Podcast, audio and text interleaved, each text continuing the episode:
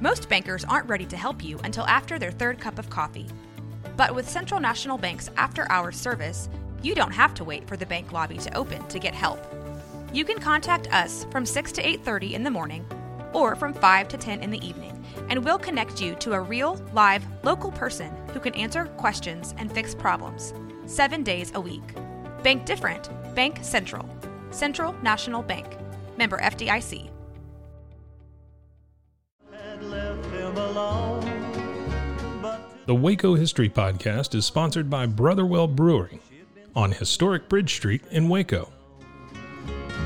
Cross the Brazos and Waco, ride hard and I'll make it by dawn. Cross the Brazos and Waco, I'm safe when I reach San Antonio. So thank y'all for sticking around. Uh, this is a live recording of the Waco History Podcast. Uh, my name is Stephen Sloan, and I am the host uh, of the Waco History Podcast.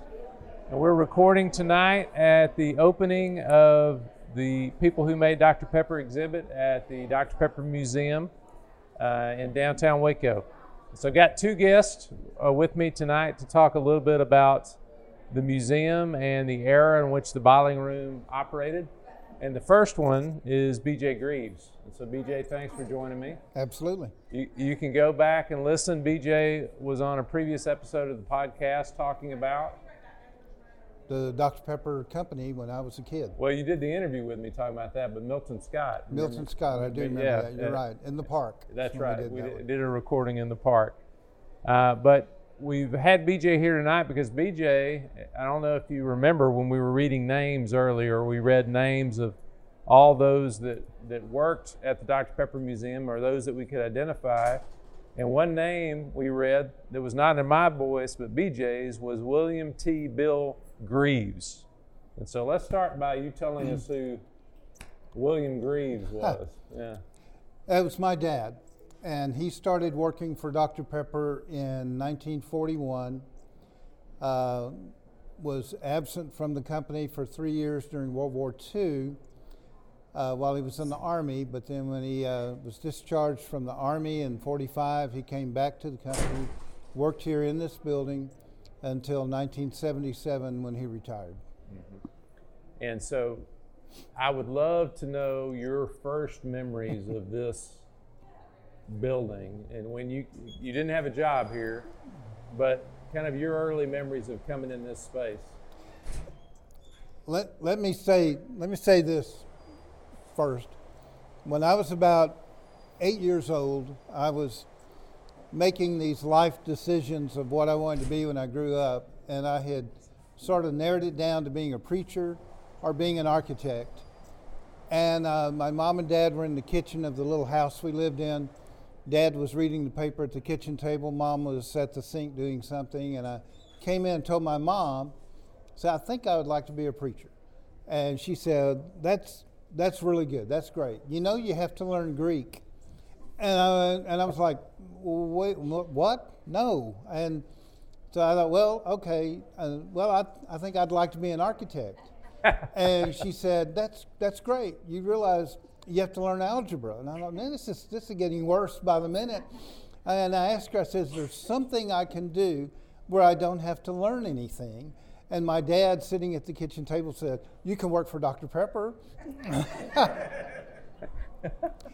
my first memory of this building, and as far as I know, it's the first time I set foot in this building, and this is going to sound really odd to you, was on Monday, August 22nd, 1955. I was four years old, was within three months of my fifth birthday. My younger sister was born on August 21st, 1955, on a Sunday. And so dad had taken the Monday off because he needed to babysit me and my older sister while mom was in the hospital. But I don't know why, but dad came, brought me, and came to the building. We came in the front door, and uh, a bunch of the people working here in the office area, including the man who was the manager at the time, whose name I, I just cannot remember right now, came out. I remember them shaking his hand, patting him on the back.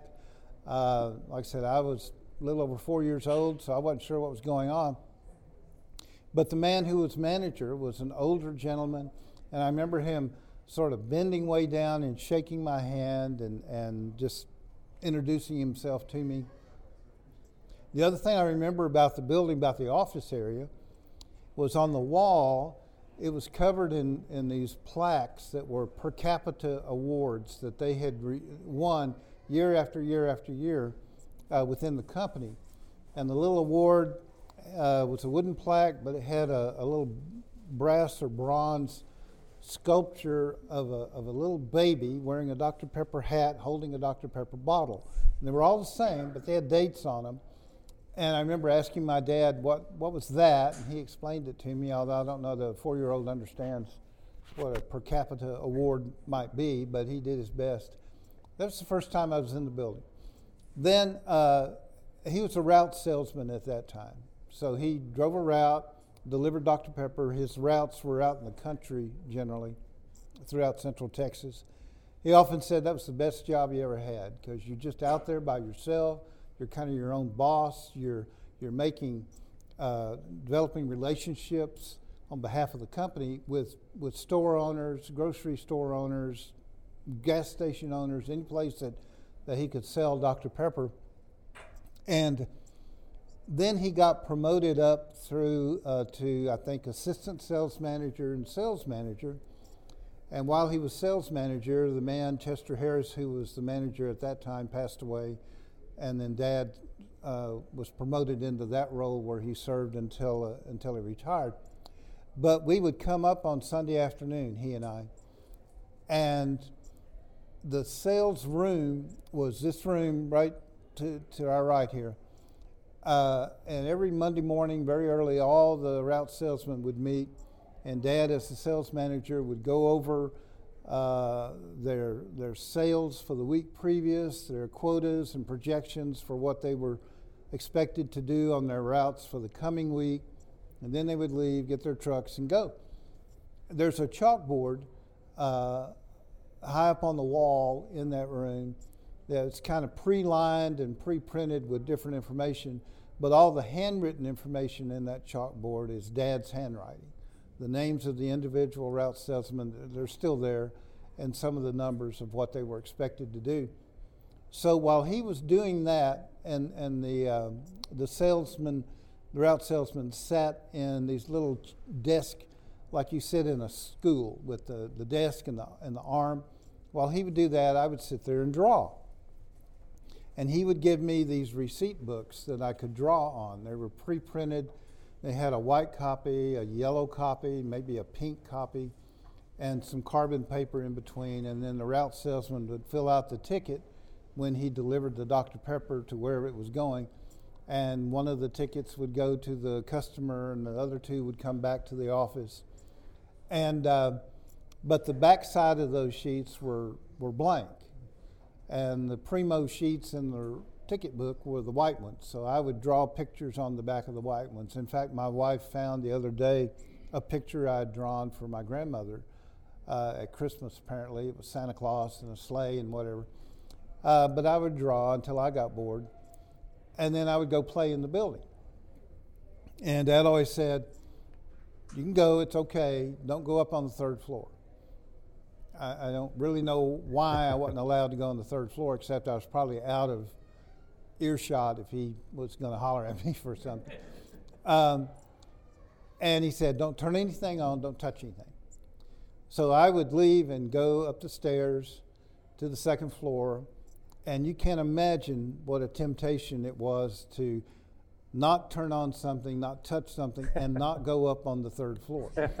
Uh, so I, I would just play and run around. Going up the steps right out here as you come in the front door, going up the, the little wooden steps, there was a, uh, a hole in one of the risers about halfway up the flight of steps that I convinced myself was, was a mouse hole. Uh, it could have been just a knot that came out of the wood at some point, but I convinced myself it was a mouse hole. So when I would go up the stairs or down the stairs, when I got to that step, I would jump across for fear that the mouse would come out and, and get me. when we restored, and, and that's something I got involved in this in, this building as an adult, as the architect for all of the restoration, renovations, pretty much everything that was done to turn it into a museum. So when I got involved as the architect for this building in, in 1989, that riser with the hole in it was still there. And so as we were restoring, and the stair was in pretty bad shape. So as we were restoring, and the contractor was rebuilding the, the stairway, I had mixed emotions about whether or not I should leave that with the hole in it because it was personal history to me, or whether we should go ahead and return it to its original appearance. And we went ahead and returned it to its original appearance as we were trying to do with all the rest of the building. And it's one of the real regrets in life that I have that we didn't we didn't keep that mouse hole uh, just because of all the memories it, it meant to me. But I would play in the building. Um, the railroad track on Mary Street had a siding that came right beside the building, and on, so on Sunday afternoons, there would be a train that would go back and forth, up and down uh, the track, taking box cars up the way to different companies and retrieving empty boxes or whatever and bringing them back. And so I was into trains like any kid would be. So when a train would come by, I would climb up on a chair because in that room, the windows are half half moon shaped, but they're high. I'd climb up on a chair so I could look out the window and watch the train slowly come by, going each direction. I just had all kinds of neat memories of being in this building as a kid. And uh, another thing that I noticed was there's a great deal of camaraderie among the employees. Um, and not really, I mean, they all seem to be friends. And I've worked enough in my career to know that's not always the case, but, but it seemed to be the case here. And the one thing thinking back on it that I sort of attribute that to, the majority of these men were all about the same age. So they were all, at the time that I met them, most of them, if not all of them, were veterans of World War II or the Korean War. And as veterans, they had within their units developed a strong bond with their fellow uh, soldiers. The way that you depend on somebody for your own livelihood, your life, your, your safety. And I think that carried over into that generation of men and the way they worked with one another uh, as they got into their whatever their chosen profession. It was very common then, and unfortunately very uncommon now, for somebody to start in a, in a job, in a profession, and stay there for their whole career at the same place. And a lot of these men did. I grew up uh, and, and got to relate to them as more as an older child, as an older adolescent, as an adult, uh, the ones that were still here. And uh, you don't you don't really see that nowadays. But uh, but uh, you you just had a sense of family when when you were here among the guys that worked here. I want to thank BJ for just giving us an idea of what it was like. I mean, his from four to throughout your professional career has been attached to this building. So I appreciate you coming Absolutely. and sharing some of that with us. So let's Thank thank. BJ. Yeah. Thank you. All right. So I'm going to invite my second guest over. Well, there you go. All right, there we go. Mr. Griggs, if you'll come join me over here. So, my, my second guest tonight, uh, again, we are here for uh, the people who made Dr. Pepper, the, the opening of the new exhibit at the Dr. Pepper Museum. And this is Mr. Harvey Griggs. We are fortunate to have him with us tonight. And uh, Mr. Griggs, I interviewed, oh, about 18 months ago. He did not, he's, he's had some Dr. Pepper. You drank a Dr. Pepper. he has never worked at Dr. Pepper. Right. But he's here to help us understand kind of working at an industrial place during this period where Dr. Pepper was operating. Mr. Griggs is from West. Right. Yeah, eight kids in the Griggs family, right? Eight kids. Yeah. Eight kids in the Griggs family, and so uh, If you would start and tell us about your first job in Waco. Uh, there's a lot of stories you could tell, but let's start with working in Waco and, and your first job you had. Okay. Yeah. The first job I had here in Waco was at the oil mill. Uh-huh. You know, so I the, worked the cottonseed oil, Right. Uh, cottonseed oil mill. Yeah. You know it as the silos, but it's the It's cottonseed oil mill. cottonseed, right. Yeah. In fact, when they build the silos, and I think my daughter, somebody asked me, she said, "You want to go down to Magnolia?" I said, "No, I know every place.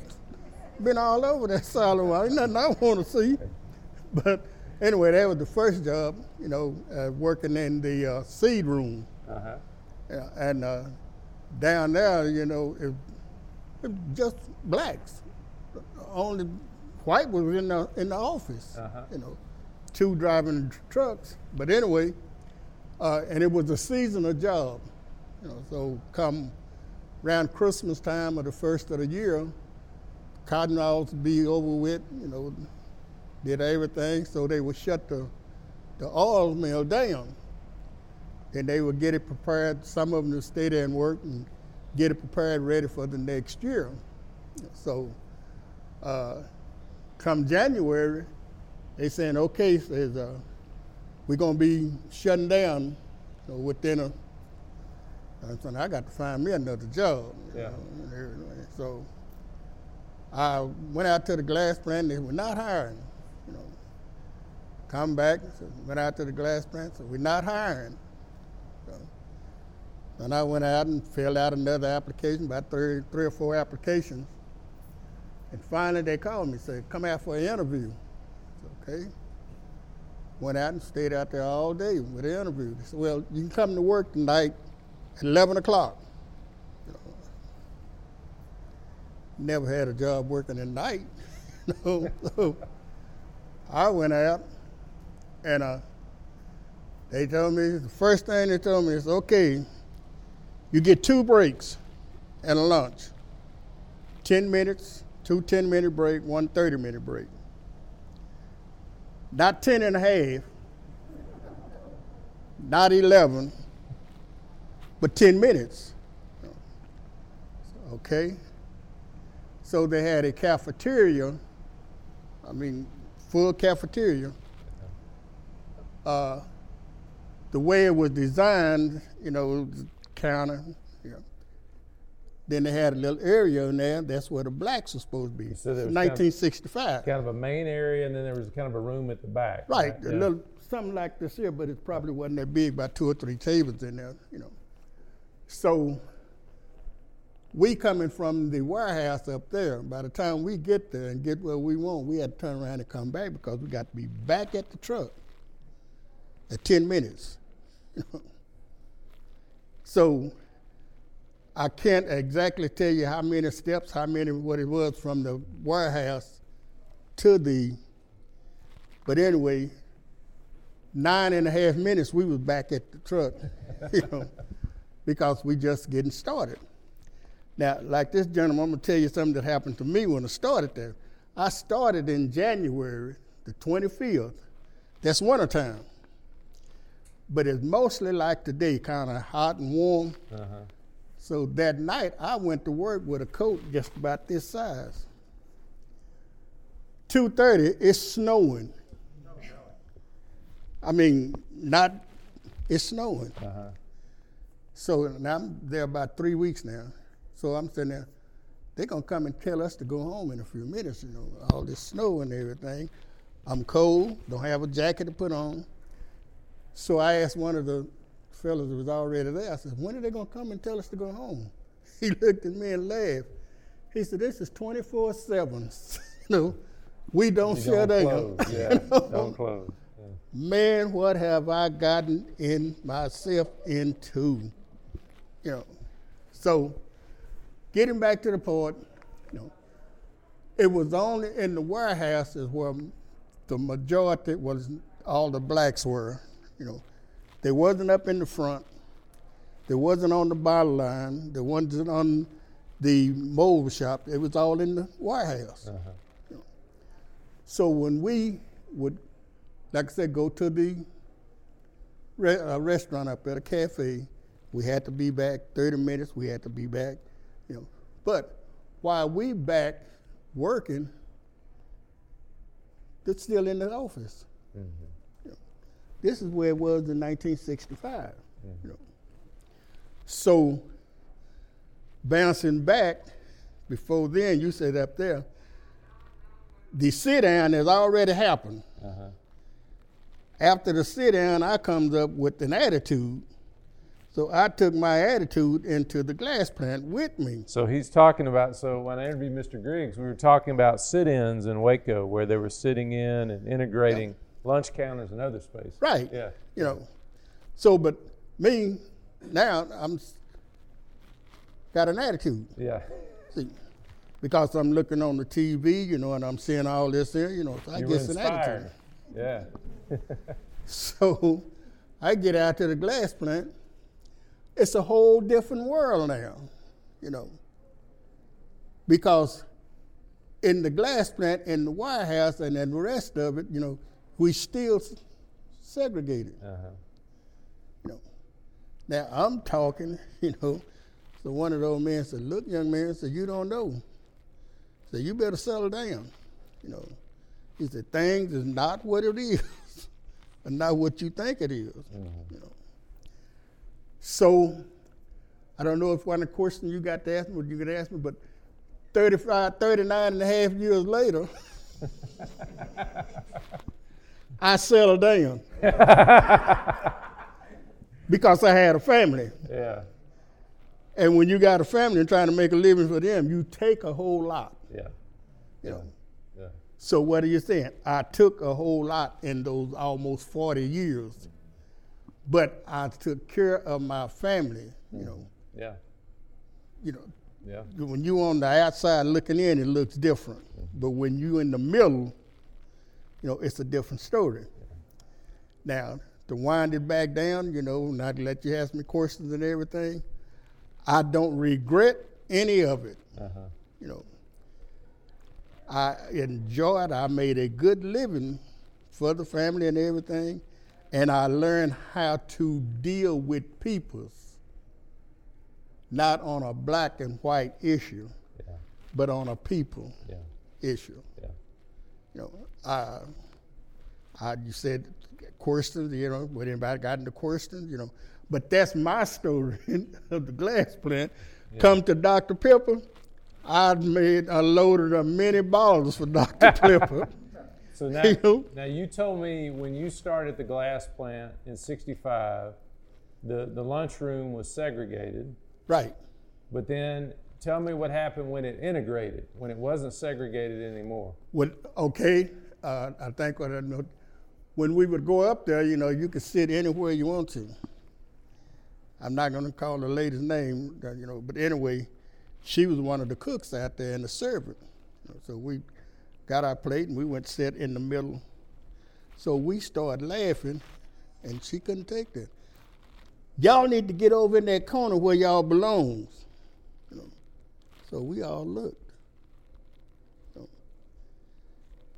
where we belong, mm-hmm. you know.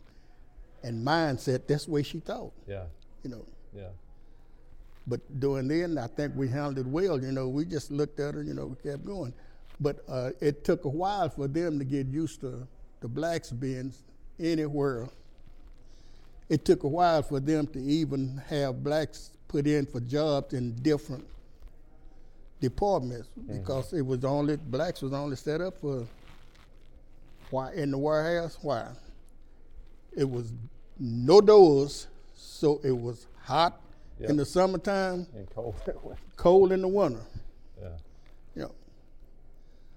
So when I got there, they had two blacks driving tow motors, you know, Uh-huh. and the rest, you know, Rest doing more manual work. right, Yeah. manually work, you know. They had showers set up. They had one big, oh, excuse me. Uh, it was one big unit, you know, and on the back, on one side was the shower for the white, and on the other side was the shower for the black. They couldn't even shower in the same, you know, couldn't even go to the same bathroom, Yeah. you know. Yeah. So, what what you know, when I started, you got used to it because it took from 65, I think it was 67 to 68 when it actually you know integrated. mm-hmm. So there was three years. Yeah. But then they had men before me that's been there 15, 20, 30 years that put through, you know, and uh, so as far as the integrated and segregated, you know, uh, it took a while to get used to it. Yeah. I can remember when they had the first black females out there, they had three of them. And they told us in the warehouse, when you get up there, they got some colored women's working up there now. Don't, don't you all talk to them. Hmm. So when I get up to the cafeteria, one of those three colored women was my sister-in-law. so now, Yeah. I said, now he crazy if he think I'm not gonna talk to my sister-in-law. you know. Yeah. So, but uh, what they went through as an icebreaker for the females to be up there, Yeah. you know, I, I just imagine it was a whole lot more difficult for them than it was for, because at least back there in the warehouse, we did have a few, Yeah. you know. Yeah. So, in a way, we got along. In a way, we didn't. Yeah. You know, it was just a line. You know, you get up close to that line, as long as you don't cross over. Mm-hmm. You know, and that was part of life doing then. Mm-hmm. You know, you can get up to the line, but don't cross it. Yeah. You know, Yeah. So how many years did you work at the glass plant? 39 and a half. 39 and a half years. They said, why don't you stay here another six months and get in 40 years? 39 is too long. You already stayed six months longer than you should have. And I didn't notice, you know, one of them is here, the black, he can kind of uh, go along with what I'm saying too, you know. But anyway, uh, I made a good living. I don't regret anything. You know, uh, uh, what I went through was a learning lesson, you know, uh, integration, you know, segregation, you know, and all. But uh, all that's part of life, Yeah. you know. When do you feel like, in, in working in the space you worked, that you got you were getting equal opportunities? Like, when do you feel like that came along, or do you ever feel like there was a time where, To be truthful, I, I guess I can say when I became the president of the credit union out there. yeah, and when was that? That was, oh man, Sorry. 1990s. Okay. I, I served as the president for 17 years. Okay. And I guess the reason why I'm saying then is because it seemed like I was more in control Yeah. than being controlled. Yes. You know, Yeah. I was able to tell and to manip, not manipulate, but uh, But manage. people's, you know, Yeah. And then, you know, sometime when they thought things wasn't going like they wanted in the credit union, then they had come to me, you know. Mm-hmm. So it made me feel like I was, uh, like I say, in control. Yeah. And I was, Yeah. you know. Yeah. So uh, uh, I went into the maintenance department. I had a practically a department that I was the only maintenance guy down there. You know, we was on call 24/7. You know, so uh, if anything went wrong, then I had to be. The, Yeah. You were the guy that. that was it. Yeah. So I felt kind of in control down there. But like I said, when I became the president of the credit union, it really just, you know, uh, not 99 anymore, Yeah. 99.9. I was the man. Well, So- Mr. Griggs, oh, that's all right. Well, Mi- Mr. Griggs, I appreciate you sharing some with us because Okay. I, I, and you hadn't told me that story before about the credit union. So I, so I, so I appreciate you telling me that. well, you but- didn't ask me. Yeah, I didn't ask you, you would have told me, right? Well, let's thank Mr. Griggs for sharing with us tonight. Thank you. Thank you. Don't get away without this. All right, thank y'all so much for coming out for the live podcast recording and the exhibit opening. There's probably food left somewhere, so.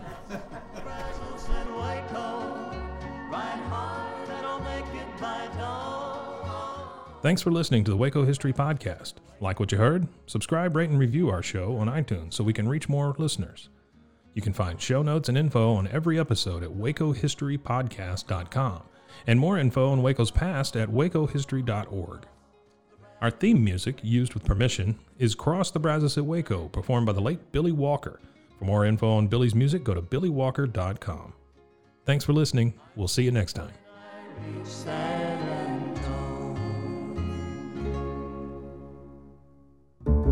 This has been a Rogue Media Network production.